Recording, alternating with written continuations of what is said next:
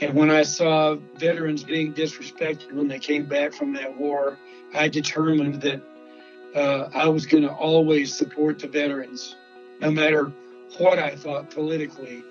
You know, these are these are people that do their duty regardless of who's. Amen. You know, Amen. That's what we preach on this show. Hi there, and welcome into a brand new week of Celebrity Salute, dedicated to the men and women who serve our country in active duty, our veterans, and their families. We're here for you. God bless you. We love you. On each episode, we look for people and stories with some connection to these heroes. I'm Randy Miller. Michael Martin Murphey is a singer songwriter best known for writing and performing Western music, country music, and popular music. A multiple Grammy nominee, Murphey has six gold albums. He's known for hit singles Wildfire, Carolina in the Pines, Long Line of Love, and many more. He's also the author of New Mexico's state ballad, The Land of Enchantment. He's a huge veteran and military supporter. We're proud to welcome the ultimate cowboy crooner, Michael Martin Murphey, to Celebrity Salute. He is America's number one singing cowboy, and we are so happy to have Michael Martin Murphey. Murph. Uh, when you when you when you list all that stuff, I, I say it's not. It's like it's not real. Uh, it's not. It can't be me. That's, that sounds about like four lifetimes, doesn't it? I didn't. I didn't do all that, did I? you did all that and more. I, you know, I saw you. Uh, we're based in Kansas City, Missouri. I saw you at a little club called Knucklehead Saloon uh, a couple years ago, and was maybe one of the best concert. I've been to a bunch of concerts. One of the best shows I've ever seen. Thank you. Uh, yeah, uh, a friend of mine. I didn't have any tours planned at that time a friend of mine was uh, uh, not to start off on a sad note, but a friend of mine was was dying of cancer, and he lived in that area, and he couldn't travel anywhere else. So uh, I uh, decided to book myself into that little club so that I could uh, play for him, and he was only like an hour north of there. Oh wow! Um, yeah, he was. Uh, he was a cowboy buddy of mine, and uh, so he was there for the concert and uh, that was a great experience. Knuckleheads is it does doesn't sound like a place where you it doesn't sound like a performing arts center, but I call it Knuckleheads Performing Arts Center because it's it's amazing the different kinds of audiences they get. There. Oh, it, it, sometimes in the same night. And they get they get uh, wonderful crowds that sit and listen to music, and they get other crowds that are just having a party and having a great time, and they have the appropriate music for that. So yeah, and, and you were in kind of a, a smaller room that uh, that made it feel like you were performing in our living room, and well, that just that a, I mean, it was perfect. I wanted to be playing in Glenn Mock's Glenn Mock's living room that night, and he so that he came down and we had a we had a concert. It was a uh, it was a great night for me, and I got to be friends with the people at Knuckleheads, and I know I'll be back again. So what's what's your horse experience right now? My horse? Yeah, you got how many uh, how many horses do you have, and how often do you get to ride? Well, my my, my uh, daughter is a horse trainer, and uh, I'm somewhat involved in her business. Uh, we do some breeding. She's got about uh, about 15 client horses now. She does working cow horse events and cutting events. Oh, cool. And um, that's over in Weatherford, Texas. I spend about half my year in uh, Fort Worth, Texas, uh, and it's kind of the capital of, of horse events. Right. West Western horse events, anyway. They just got uh, through, done with the snaffle bit futurity, which used to be in Reno, Nevada, and they, they got it over there. And I mean, just a lot of Western events are coming our way. Just over in Arlington next door, we have the National Finals Rodeo coming right, there. Right, This year. But uh, my daughter Sarah and I do some uh, some work on trying to get some good breeding crosses for for working cow horse and for cutting.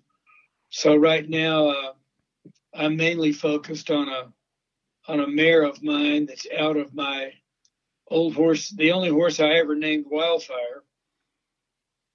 Her uh, registered name is is her her her mother was really uh, King King Dreams of Jean. She had a, what they call a King number, and King was one of the foundation horses of the American Quarter Horse Association. Oh wow!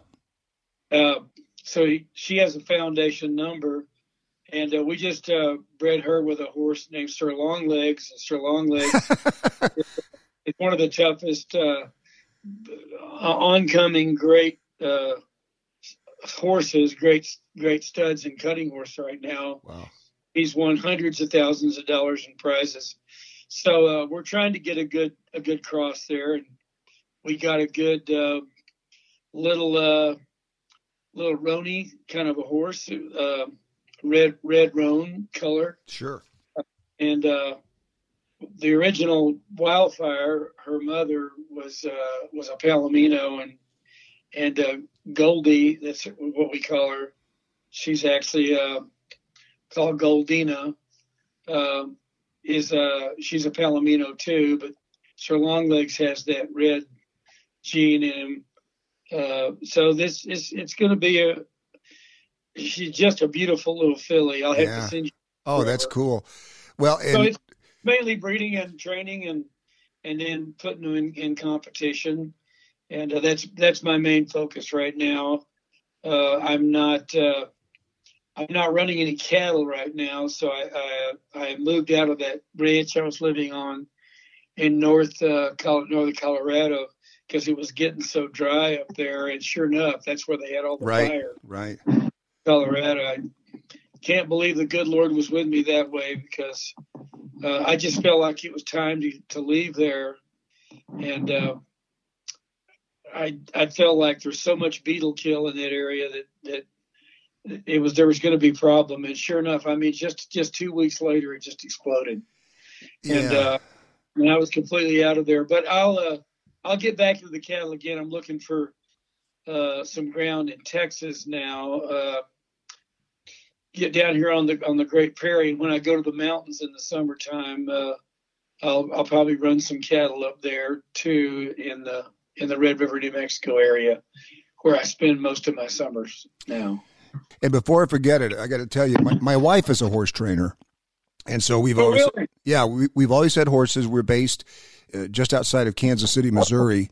We've got 1,900 acres of trails right across the street, and so uh, I, I'm sure you understand. During this pandemic, you cannot get any better therapy than a horse ride. Well, it's uh, you know I've said it several times, even in a in a special little public service announcement video that I did for the Texas Medical Association. You know, I said cowboys have been social distancing for over a hundred years. That's the truth.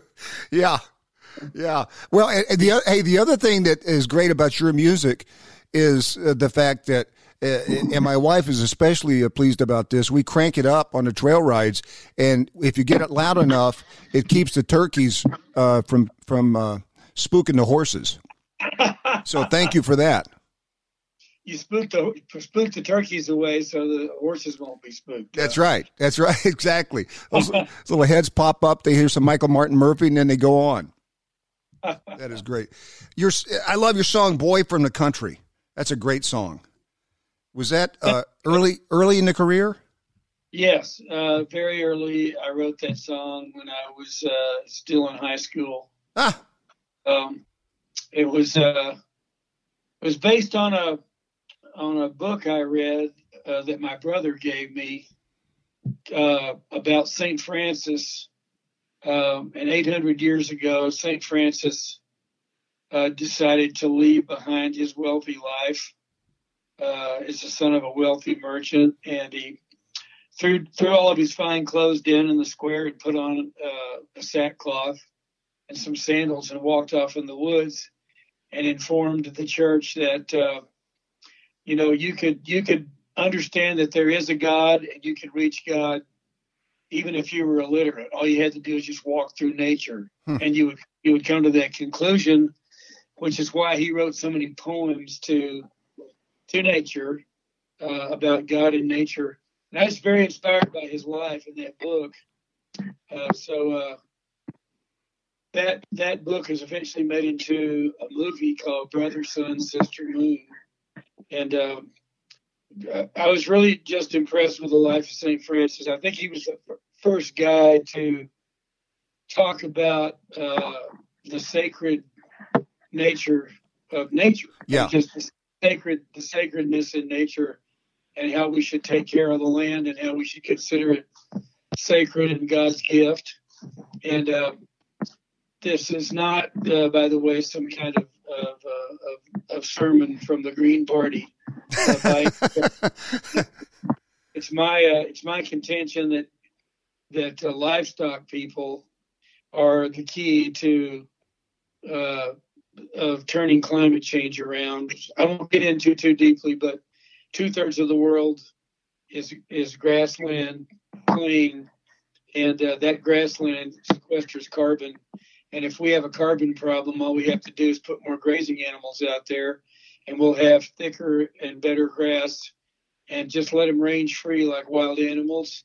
Even with inside fences, you you move them and you rotate them the way wild animals graze. And when you build up the prairies and you build up the grasslands, you sequester more carbon than you put in it. And uh, the countries where you have uh, a, a, respect for the for the graziers and the and the ranch, ranchers uh, are countries that are doing really well on that sequestering of carbon because soil comes from carbon. You can't have good farming if you don't have good soil, and right. the grazing grazing animals are the things that make that farmland great soil. So uh, I wrote Boy from the Country uh, along the lines of about St. Francis, but not so much for religious reasons, but because of what St. Francis was saying was that the that the farming farming and ranching and agriculture is really the most important job in the world. Um, I'm, I'm, talking to a lot of soldiers right now so uh, it's it's your job as soldiers out there to defend the land that you're soldiering for, um, and the Constitution that was written uh, by the people who formed this land, and uh, you know they were they were planners. These were these are people right. who were great farmers and planners, right? And uh, they built the whole Constitution around good agriculture and George Washington, Thomas Jefferson, all those guys were they understood the importance of it. And now we have a starving world, and uh, we wonder, gosh, what's what's going wrong here? Well, we're not respecting the farmers and the ranchers. That's the reason why we have a starving world. My my uncle, who won a Purple Heart in World War II, oh, wow. literally, you know, at Omaha Beach, actually threw down the threw down the plow in the middle of the field. Got got in effect got down off of a tractor. He didn't plow with mules, but uh, he threw down. He got, got he got off of a tractor, walked down and joined up at age 17, mm. and uh, he never would talk about it much. Uh, never would talk about the Battle of Omaha Beach much. He just couldn't couldn't get the words out. But he was a farmer and uh, I asked him one time, why did you do it? He said, I, I did it because my land that I own and my land that I farm is sacred. And I don't want somebody else coming here and tell me what to do on it. And and the Constitution protects that right of me, to own private property. And that's why he was 17, he was underage. He lied about his age to get into the right. military, yeah, not to get out of it. You know? right. And, yeah and uh, he was. Uh, so I was raised by people like that. I've always had that value, which is why, even though I went through the '60s, those boys from the country that became soldiers that defended our country and then went back to farming afterwards, they're they're my greatest heroes.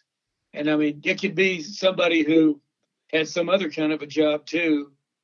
But you know, when you leave your farm behind, you know, you better be married to a good farm wife. right, know, right. Fortunately, my uncle was, and my aunt carried on uh, back here. But uh, you know, when you leave behind a farm, that's that's a big sacrifice to yep. make. You know, uh, So I was uh, I was raised by men like that, and I've always been proud of, of, of being raised by. My grandfather was chief quartermaster of Pearl Harbor during World War II. Really? It was there in the bomb during the bombing. Yeah, and he was uh, Tyler, Texas, and uh, his people came in to uh, to be farmers and ranchers into Texas in 1846, uh, the year Texas became a state. So, you know, that's my background. That's why I write songs like "Boy from the Country." Huh. There's something about the wisdom that comes from the country that we have never exceeded but with great mathematicians or all the all the uh, Albert Einsteins of the world and all the other sages in all the fields of technology, you know, you can't you can't eat computer chips, but you can eat potato chips.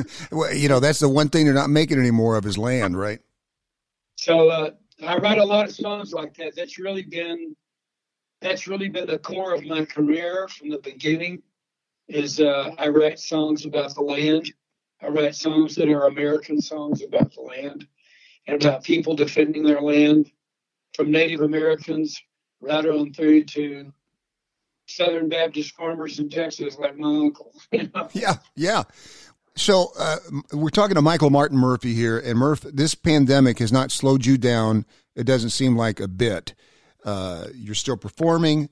You're hosting something called the Lone Cowboy Hour, which is is basically you performing and telling stories, taking requests at some point. It's phenomenal. I've seen uh, several of these, and I want to ask you about uh, the one that I just watched. I think it was the most recent one, uh, the Lone Cowboy Hour, and the song Lone Cowboy that you uh, dedicated that song to your dad. Um, talk to me about your dad a little bit. My uh, my dad was an accountant. He was the son of a farmer rancher in East Texas. My grandfather, step grandfather Ed, is her stepdad, and uh, who really raised him for most of his life. And uh, he understood that kids could not fully get an education about life unless they were around some farming and some ranching. So he loved us boys. Came home from work. He had a nine to five job. He came home from work on the weekends. He picked us up and took us out to the country to my granddad's place and uh, sent us for about half the summer, sometimes the whole summer out there. Not because he wanted to get rid of us. It was hard for him to do that because he really believed that if you don't understand the country and you don't understand the land, you're not really fully a human being. I wrote a song about that called Close to the Land that was a theme song for a show called America's Heartland on PBS. Oh yeah, sure. It has a line in it uh, that says, uh, There's something that the people know who make things live and make things grow deeper than the words of any sage. That unless you touch the earth, planted seeds, and given birth, the human heart can never come of age. Uh, that's that's kind of how I feel. But my dad was such a great man to do that. He also was a real believer in, uh, regardless of how many kids you have, or if you're married or have a relationship or whatever, you have to have a strong individual inner core. Uh, where you believe that no matter what happens to you, you can survive. Um, that you will survive being alone, that you can be alone and be happy within yourself.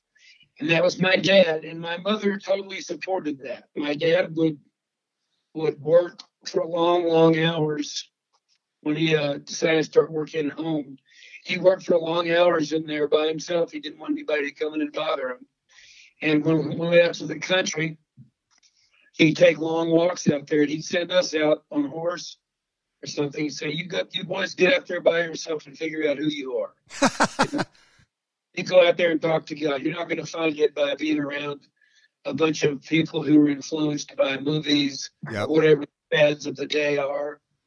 Um, he would he'd say, uh, "You can go to church on Sunday, but when you get up on Sunday, the best thing you can do is get off by yourself with the Bible and uh, read it, and don't listen to what anybody else says, at that time. Listen to what your soul says to you when you're reading that Bible. And, uh, you know, it's ironic. When my uncle passed, uh, the one who got a Purple Heart in Omaha Beach, right? He left me. Uh, I tear up when I talk about this, so excuse me. Maybe that's why I'm breaking up. Maybe I really am. uh. I, I, am breaking up, but he left me a, um, a, a New Testament that was standard issue by the military. Yeah. Uh, they also um, cast out the Jewish scriptures. They would give they give away scriptures to different people's religions, but they they gave him a New Testament. It had a metal jacket on it, and it was a it was scarred by bullets that he took. Oh wow! In the in the in the battle, he was wounded in that battle, and that's what he that's what he left me. It's my most prized possession. Oh man. Um, and that man, Lemoyne Shelton, my uncle, my dad, my grandfather, they were all guys that I would call they have the lone cowboy spirit. You got to figure out what your path is. And yeah, it's okay for other people to come along with you on that path if they fit in, but you've got to have this strong core that you can survive out there. And that's why I I think the American military is so great because the core of all military training, the deepest core, is for you to survive and be able to survive being on your own. If you parachute into some place, or you're dropped into some place, or you're in a battle, or you're bombed and you're in an area and you're by yourself, what do you do to survive? That's the core of our training. And I think many other countries don't understand right that kind of lone cowboy mentality that's so American. That if if if uh, you don't know how to ride off in the sunset on to the next job, then you haven't you haven't gotten the message that John Wayne put out about the American. Yeah, yeah. Well, and and you know that helps me to understand uh, about your career uh, somewhat because, like you talked about, you know, you're writing songs, you're you're you're making big hits in the '60s and '70s, and it's, it's pop music, it's folk music, it's country music, and you know you're rubbing elbows with some oddballs. I mean, or or must have thought you were an oddball, you know. But but to be able to maintain yourself, and it you've never wavered from that in your career. But was that was that tough to do? Yeah, it was a long and lonesome trail. Uh, I'll bet.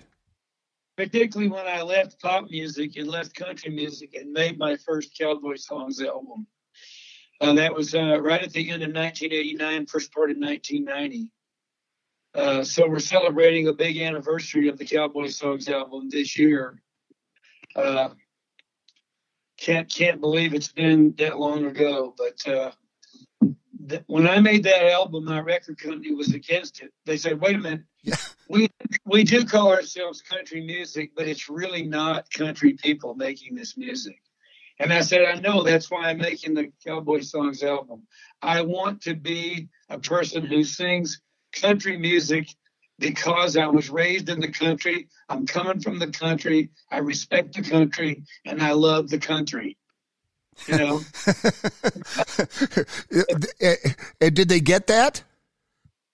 Uh, well, the the uh, the uh, big executives that I dealt with at the record company at the time thought I was out of my mind. Right. They said, "You've had all these hits in pop music and country music, and now you're going to do a bunch of old cowboy songs."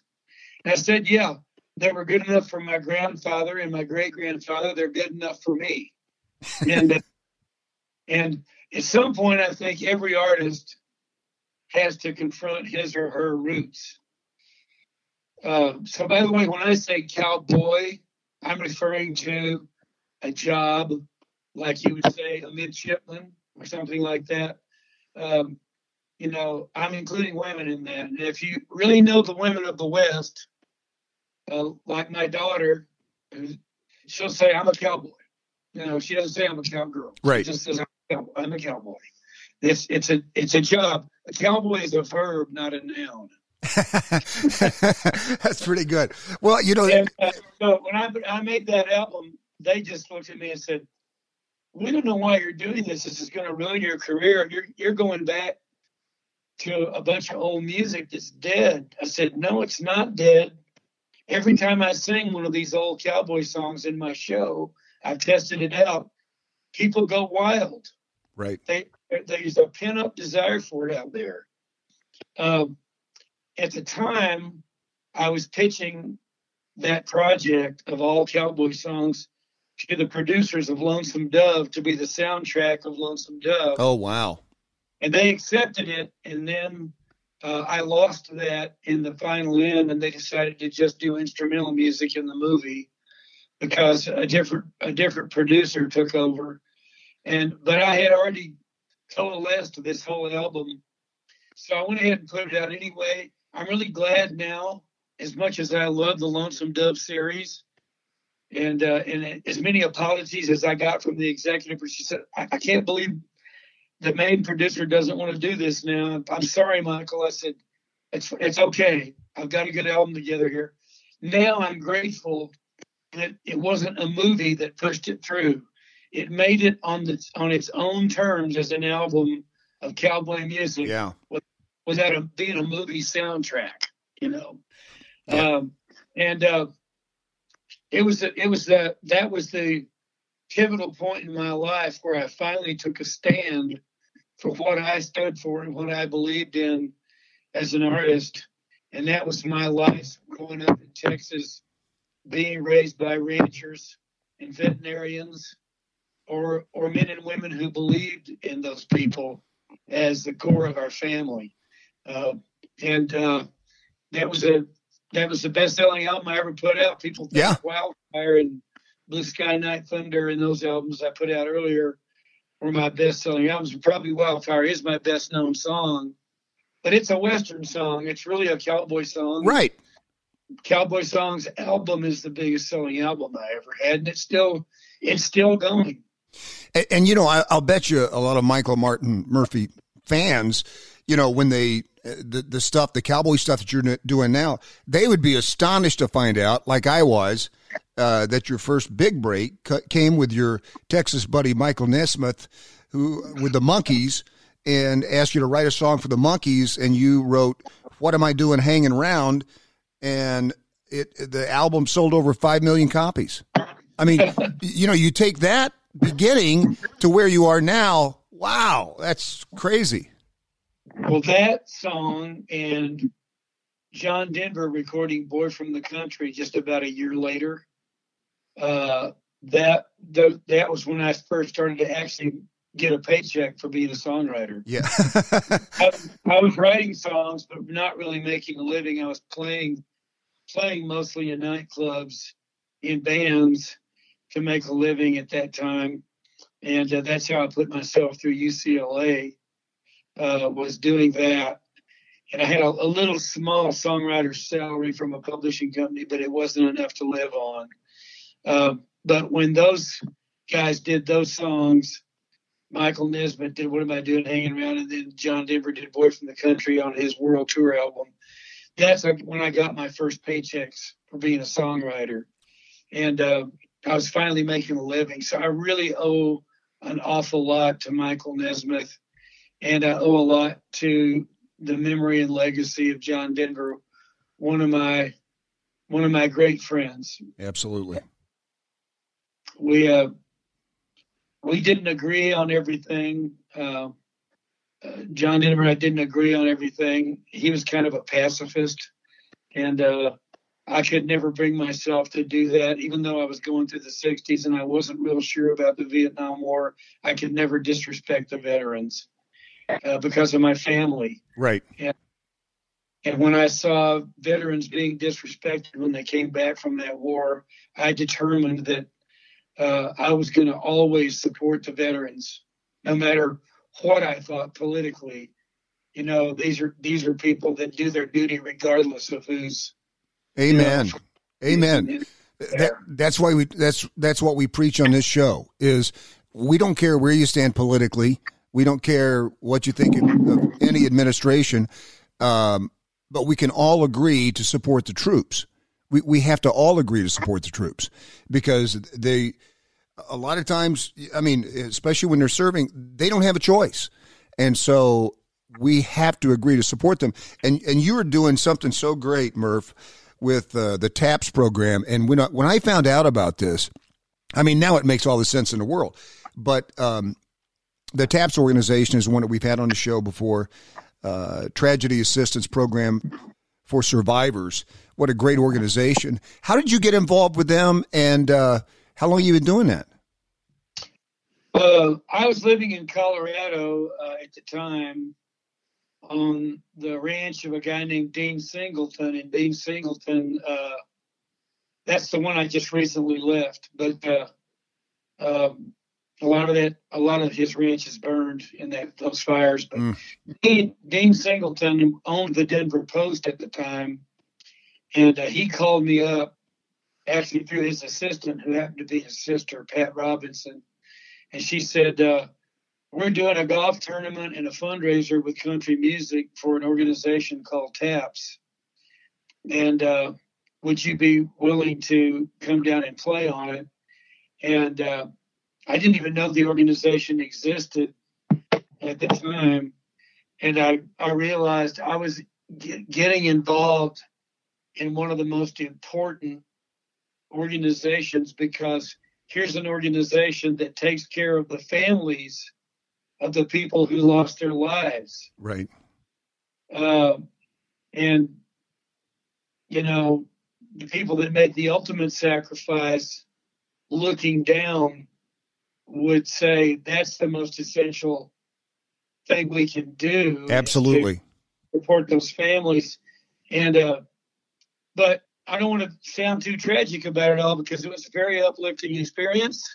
Uh, I met a lot of people who had been taken out of total grief and almost suicidal kind of thoughts, had been completely lifted out of that by knowing that people supported them and uh, these families, and uh, and they were able to move on and still honor, you know, the person that was that was killed and uh, in battle or lost their lives in the military uh, it was a very uplifting experience. If if you can imagine that, we had a great time doing it, and so I've continued to do that kind of thing for TAPS now for quite a few years.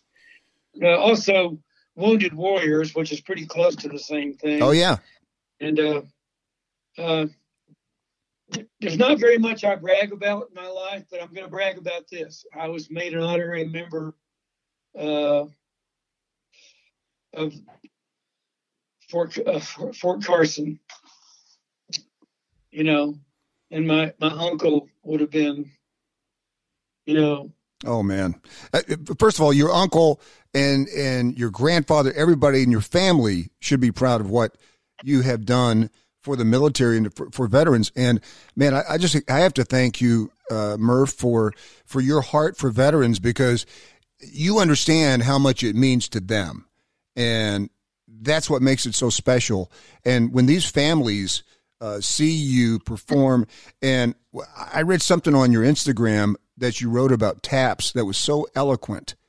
Uh, I, I, just want to thank you so much for doing that.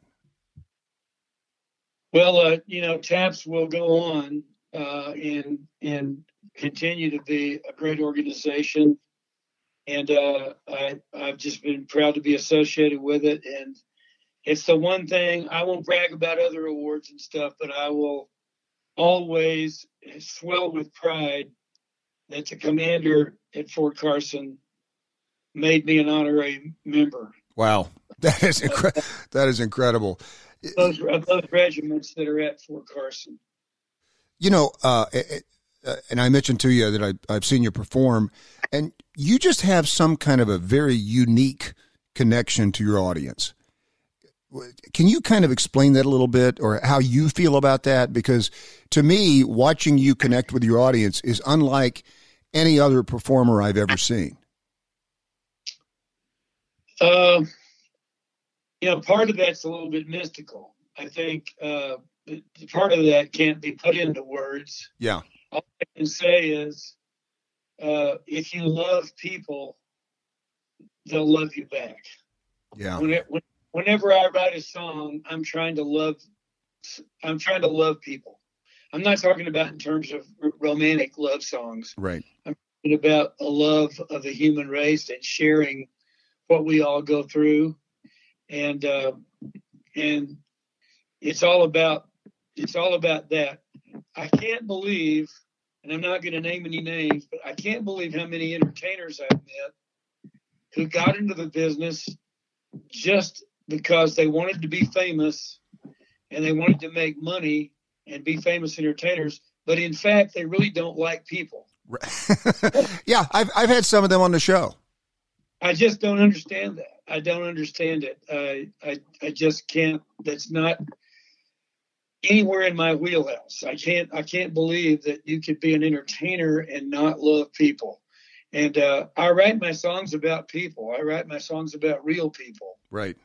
Uh, I wrote a song called "My Country Under God." Yeah. And I wrote, and I wrote it for my uncle uh, because uh, that was his thing. He said, I, I felt, I said, why did you do it? He said, well, because God called me to do it, son.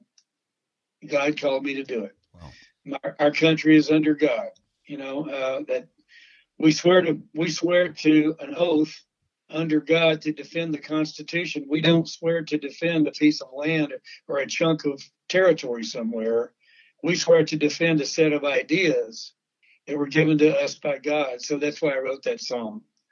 Um, I, I, wrote that because I love my uncle and I love the other people in my in our family who who served and were dedicated and, and, and some that were not in the military but were just as patriotic.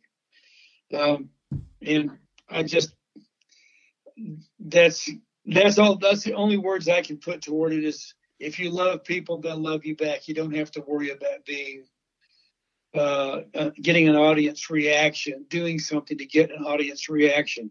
If you're if you're in it for that, you're not going to get a good reaction to the mm-hmm. audience. But if they, if they feel you loving them through what you're writing and what you're singing, you're singing it because you love them. They're going to love you back. Well, that authenticity just shines through. We're talking to Michael Martin Murphey here in the National Defense. And Murph, we're going to play that song when we conclude the interview, My Country Under God, as well as a version of Wildfire that I had not heard uh, that you recorded with Amy Grant. It's beautiful.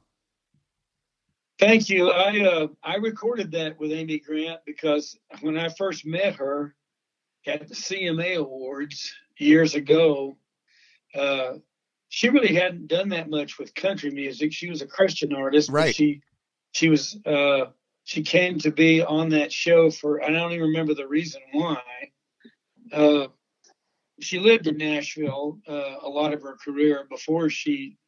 I mean, she's really never d- released an album that was outright country. Uh, but she came up to me and said, "You know, I my favorite song uh, in high school was Wildfire," and uh, I said, uh, well, I'd like for, to do a duet with you on that song someday. Well, that was many, many years ago. And finally, when I did the the Alleys of Austin Austinology album about the, the music that I made when I first moved to Austin, that part of my career, uh, I, I remade a lot of the songs that I released on albums at that time and put it all into one album. And one of the songs I remade was Wildfire, and I called up Amy, and uh, she said, "Yeah, let's do it now." And uh, so she came over and sang on the song, and uh, she put something spiritual into it. That, yeah, that I think we both share, and that is, uh, you know, as a cowboy, one thing that has always made the hair stand up on the back of my neck, as a Christian and as a cowboy. Uh, what makes the hair stand up on the back of my neck is if you read the book of Revelation, it says when Jesus comes back, he's going to be riding a white horse. yep, yep. And uh, you know that means there's going to be horses in heaven. That's right. Oh, listen, my wife and I talk about that all the time. and uh, so I think Amy saw that in that song, and and saw that it was it was it is in fact kind of a Christian song. It's symbolic of of that return, that coming back to save somebody.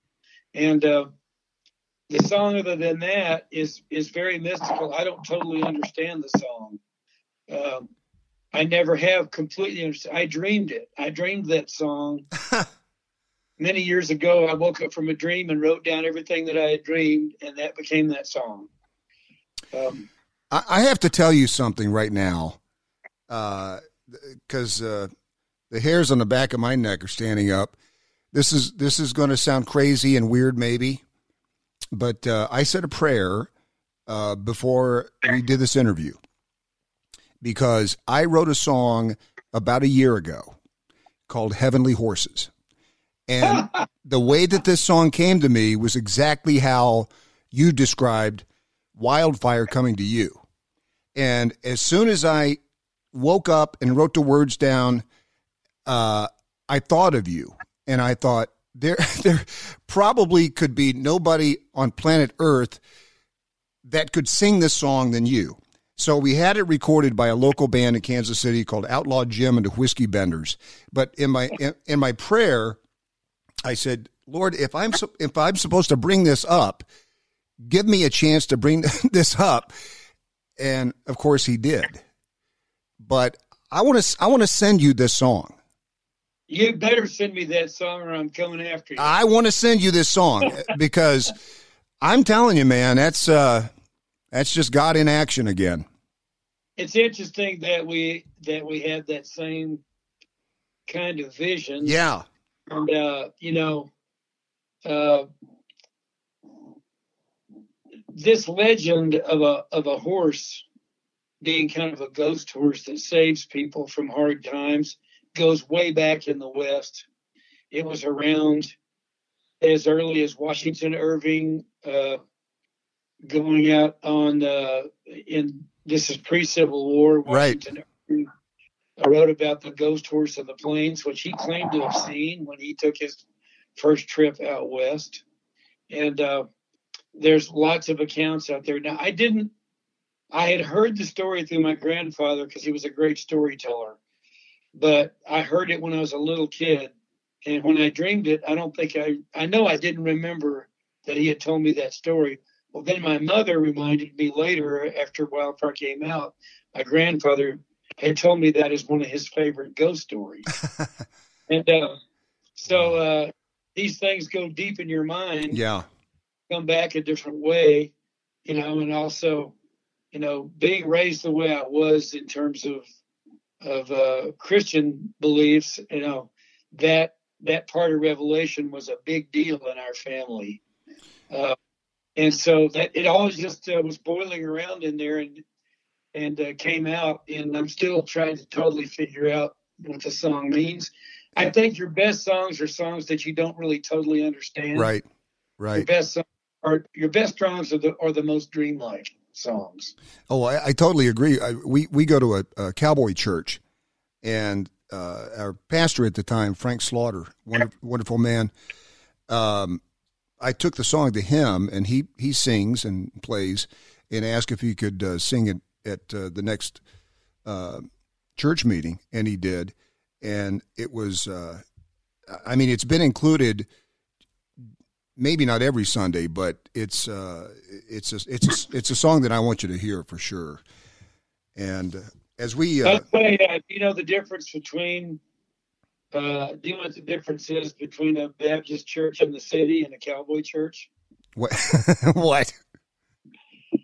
Uh, Cowboy Church uh, has a roping arena instead of a bowling alley for a sports program.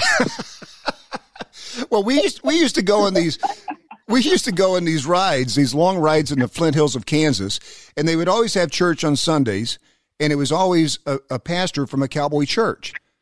And we thought, this is the most real experience we've ever had in our lives. and so when we moved out to where we are now, they planted a cowboy church about 10 minutes from us. And it's just been amazing. But Murph, I, I cannot thank you enough for taking the time today.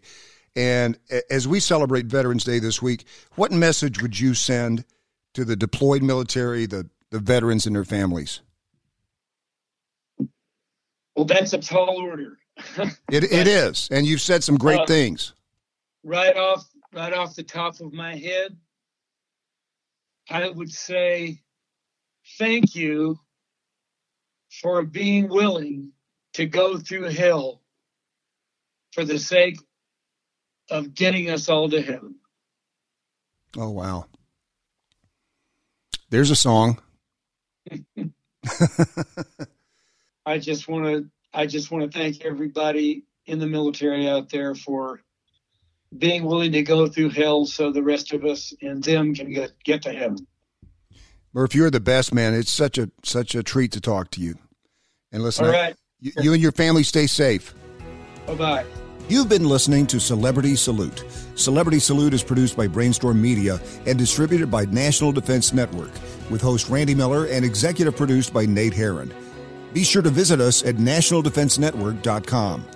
This podcast is available on Apple Podcasts, Spotify, Google, or wherever you get your podcasts. You can also say, Alexa, play the National Defense Network podcast.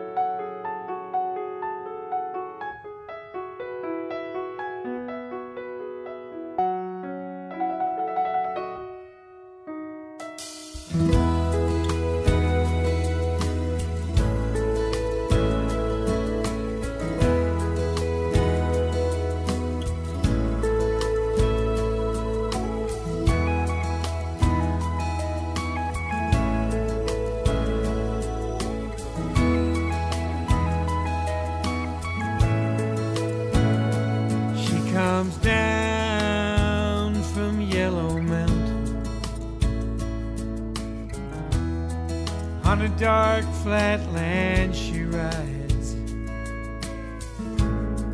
On a pony she named Wildfire.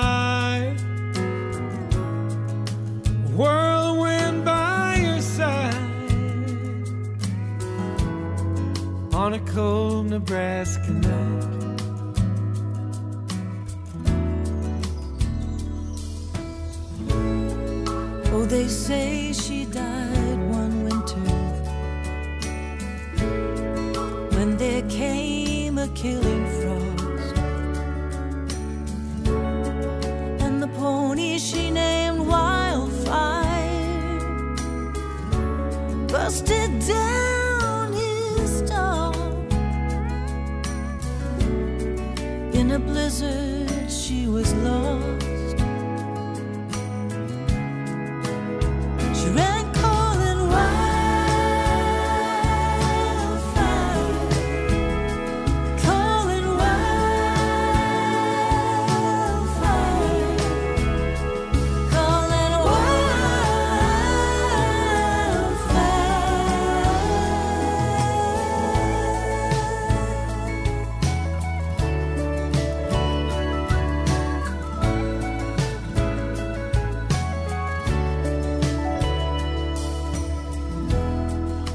By the dark of the moon I played